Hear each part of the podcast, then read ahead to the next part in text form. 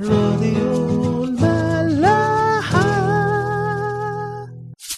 اديتور دعم.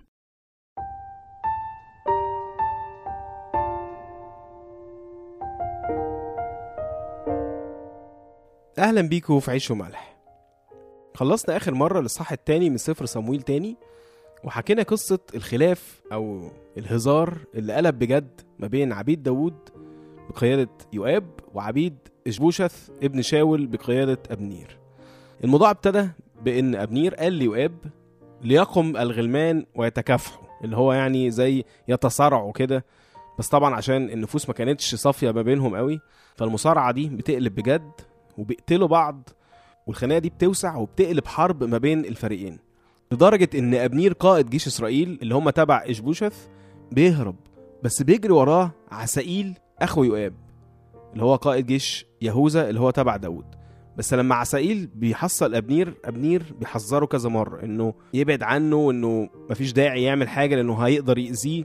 بس عسائيل ما بيرجعش وبيصمم إن هو يهاجم أبنير. فأبنير بيضطر يضربه وحتى بيضربه بظهر الرمح مش بسنه.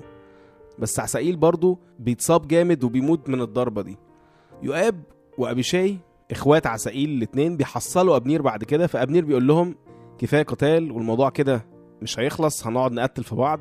فيؤاب بيقول له ما هو لولا اقتراحك من الأول ما كانش حصل كل ده. بس بيقرر إن هو يضرب بالبوق بتاعه وبيوقف الحرب. بيموت في اليوم ده من عبيد داود 19 راجل زائد عسائيل أخو يؤاب ومن رجالة إشبوشث وأبنير 360 راجل. بيحصل إيه بعد كده؟ خلونا نشوف. الإصحاح الثالث من سفر صمويل تاني يقول لنا في الأول كده زي ملحوظة أو عبارة وكانت الحرب طويلة بين بيت شاول وبيت داود وكان داود يذهب يتقوى وبيت شاول يذهب يضعف. بيقول لنا هنا إنه الحرب فضلت مستمرة ما بين بيت شاول وبيت داود زي ما إحنا شفنا اللي حصل في آخر مشكلة ما بينهم 20 من هنا قصاد 360 من الناحية التانية. يعني بيت داود كانوا يقدروا يمحوهم على طول لأن ربنا معاهم. بس داود اللي قلبه كان مع ربنا ما كانش عايز كده. كان عايز الموضوع يجي بالراحة وتدريجي على قد ما يقدر. لأنه مقدر إزاي إنه الموضوع مهما كان هو صعب على بيت شاول والناس اللي معاه إن هم فجأة يتخذ منهم كل حاجة ويتنازلوا عن الملك ويدوا لداود حتى لو داود كان عارف ومتأكد إنه ربنا اللي مديله الملك ده. بس هو كان عنده الحكمة والصبر إنه يستنى الناس كلها تشوف إن فعلا ربنا مع داود وما يستعجلش وياخد الموضوع بدراعه. وطبعا وإحنا بنتكلم كده هنبتدي نتخيل اللي بيحصل في بلدنا دلوقتي. إزاي كلنا يمكن مستعجلين إن الموضوع يخلص؟ وبنستغرب ليه مش بنمحي الناس اللي بتقاومنا دي دلوقتي؟ هل مش قادرين عليهم؟ هل في أي مؤامرات أو اتفاقات إحنا مش عارفينها؟ يعني طبعا إحنا ما نعرفش ولا عمرنا هنعرف الحقيقة الكاملة. بس يعني على حسب اللي إحنا شايفينه لو مشينا على حسب إيماننا كده إنه الناس اللي ماسكة دلوقتي دي من عند ربنا وماشيه ورا ربنا. يمكن نبتدي نفهم شوية إنه ده اللي حاصل معاهم دلوقتي. محاولة تقليل فرص المواجهة بقدر الإمكان. وإزالة أي نزعات انتقامية من جوه الناس اللي بتحكم بالذات. وتقدير إحساس الناس اللي كان معاها الملك وفجأة اتاخد منهم كل حاجة.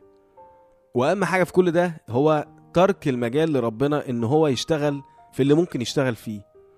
والناس دي تبتدي تركز وتشوف هي مع مين وماشي ورا مين ولو دلوقتي ابتدى يكتشف إن هو ماشي ورا الشيطان ياخد باله ويتراجع.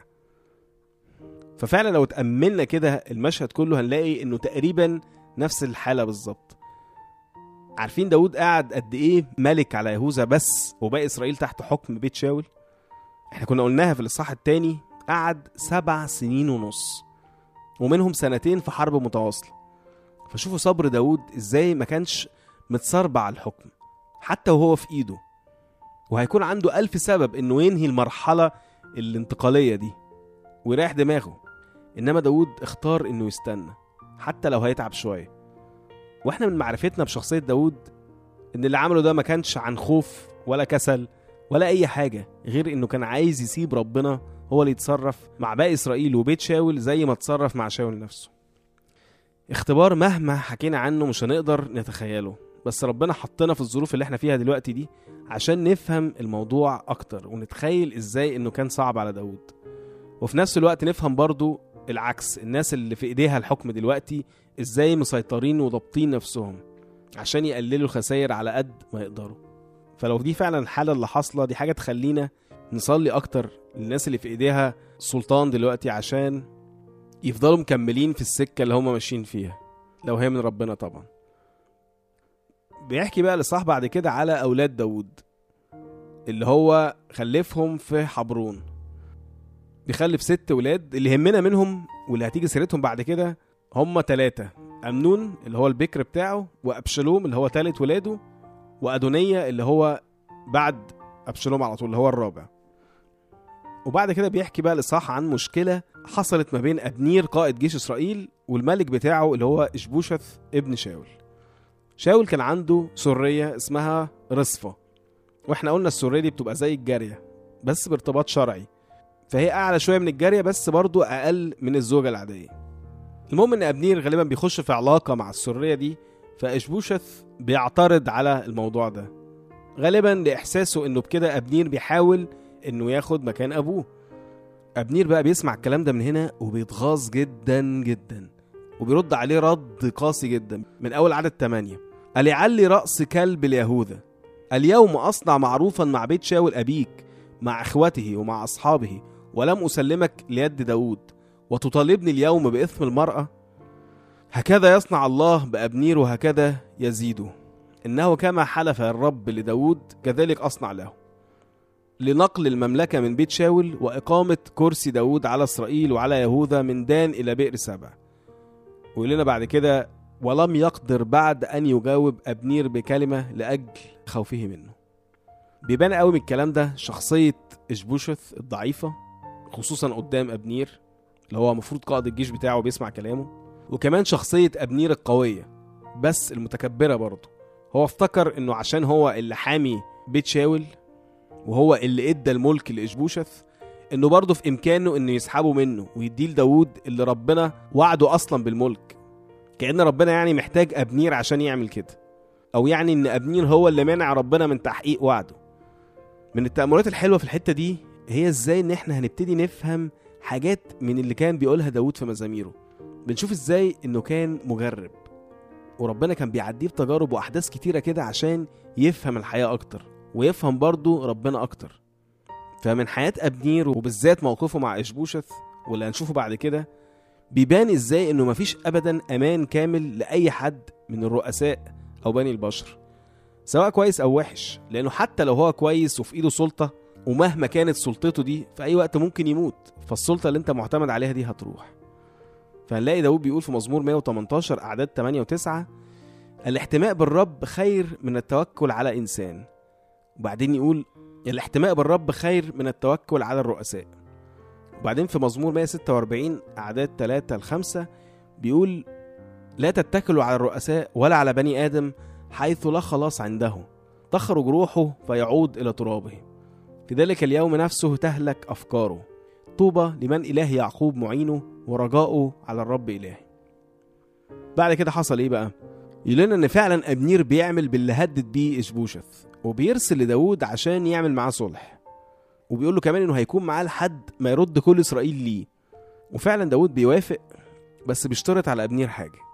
بيقول له إن قبل ما يجي قبله أصلا لازم يرجعوا له ميكال مراته اللي كان شاول اداها لواحد اسمه فلطي بن لايش كنا حكينا الموضوع ده في صح 25 من صمويل الأول إن شاول عشان يقطع صلته بداود فبعد ما هرب داود راح شاول مدي مرات داود اللي هي بنته يعني ميكال لواحد تاني. هو فلطي ده. قبل ما نكمل حد ممكن يسأل طب ليه داود أصر على الطلب ده دلوقتي بالذات؟ الكتاب مش ذاكر ليه؟ بس هنلاقي في المفسرين في ناس بتقول أسباب كتيرة منها إنه كان لأسباب سياسية عشان داود يكسب أهل بيت شاول ليه حيث إن ميكال تبقى بنت شاول فلما ترجع مراته ده بيثبت إنه متمسك بنسبه ده. فده كان هيطمن أهل بيت شاول من ناحية داود.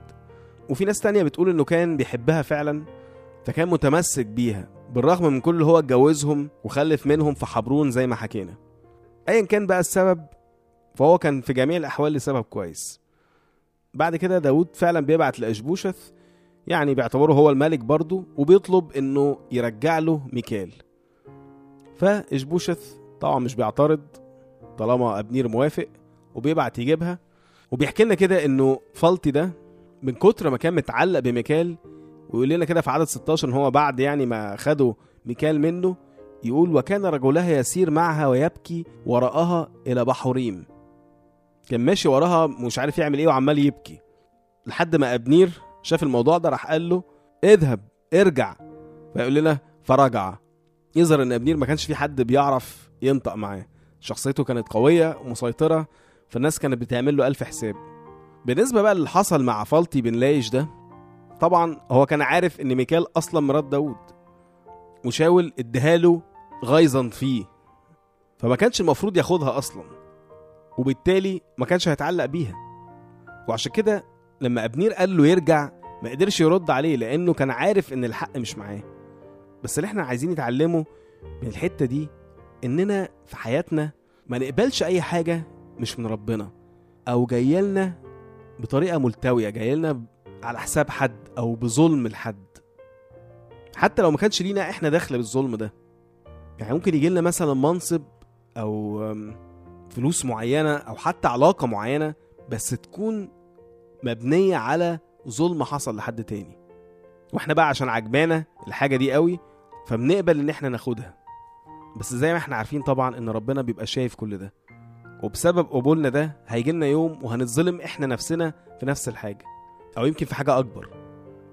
وغالبا هنكون متمسكين بيها كده زي فالتي فهنفضل بقى نبكي عليها بحرقة وننسى إنها أصلا ما كانتش من حقنا. فغلط يا ستة عدد سبعة بولس يقول لنا لا تضلوا. الله لا يشمخ عليه. يعني محدش هيكبر على ربنا ولا هيعرف إن هو يعني يضحك عليه. فإن الذي يزرعه الإنسان إياه يحصد أيضا. فلو إحنا في يوم من الأيام ظلمنا حد أو قبلنا بظلم حد عشان ناخد حاجة إحنا حابينها في يوم من الأيام هيحصل فينا نفس الحاجة. زي ما إحنا كده شفنا في الإصحاح ده إن السياسة ابتدت تخش في حياة داود بس لحد دلوقتي ما كانتش مؤثرة بالسلب على قرارات داود وكانت ماشية مع إرادة ربنا. فهل داود هيقدر إن هو يفضل مكمل كده؟ ولا الملك هيغيره؟ نشوف الحلقة الجاية. راديو ملاح. دي دنيا تا